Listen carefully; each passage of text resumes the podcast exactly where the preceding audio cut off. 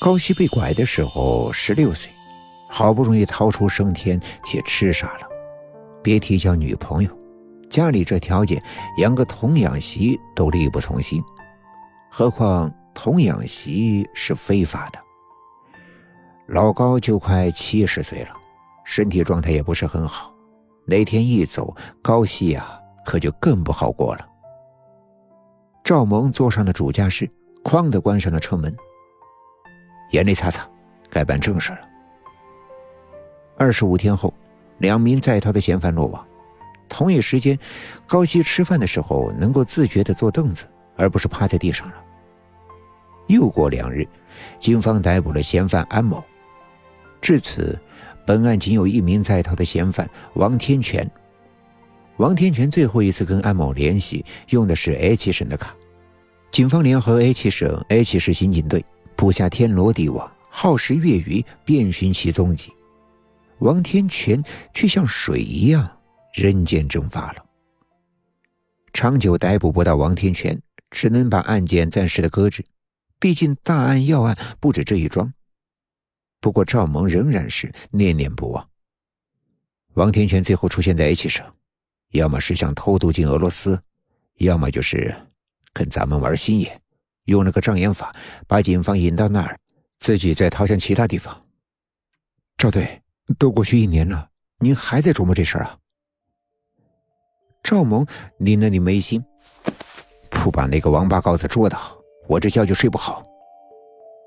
接查的警察哀声说，书生这个碎尸案搞得我1天1夜都没合眼了。赵萌团了个纸团丢过去，别以为我不知道，你现在就是在偷懒，赶紧做事。顿了顿，忽然又小声地问，小可，最近高希怎么样呀？病情有好转吗？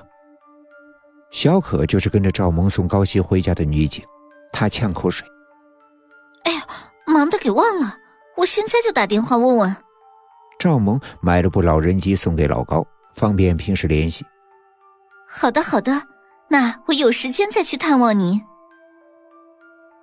小可笑着挂断电话，转头对赵萌说，恢复得不错，刚才我听到高希喊爷爷了，就是声听着跟正常人有区别，还得慢慢来。因为碎尸案，赵萌黑了1-2天的脸，悄悄阴转多云。是不是小进步了？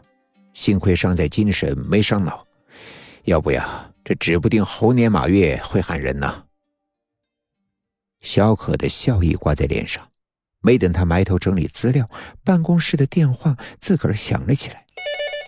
喂，小可心一提，赵队，又发现3块碎尸。凶手够凶残的，不仅要杀人还分尸，这得多大的仇怨呀！碎块都送到了检验科，加上之前搜索到的，现在差不多能拼出一半。有什么发现吗？赵萌问。法医说了句让人头皮发麻的话，死者生前可能被虐打过。赵萌是听清了，不是打，而是虐打。除了钝物重击伤痕，还有5花大绑的勒痕。可以想见，凶手捆绑了死者，发泄完后杀人再分尸，这他妈是个变态吧？赵萌当了快10年的刑警，听到这儿还是忍不住汗毛直立。法医拿尸检报告给他，信息库没有死者的 DNA， 如果找不到相关证据，只能等发现头才能够确定死者的身份呢。赵萌看了会儿，说了句辛苦就走了。从法医那儿出来，途经了扫黄队，赵萌瞥一眼，乌压压的一堆人全在地上蹲着，这盛况估计又是图了一个轰趴。现在的小年轻爱玩，进 KTV 不好好的唱歌，非得玩时髦叫小姐，一帮男女溜冰滥交，乌烟瘴气。赵萌见惯了，倒也没当回事，走了几步，突然回过头进去了。扫黄的同事郁闷，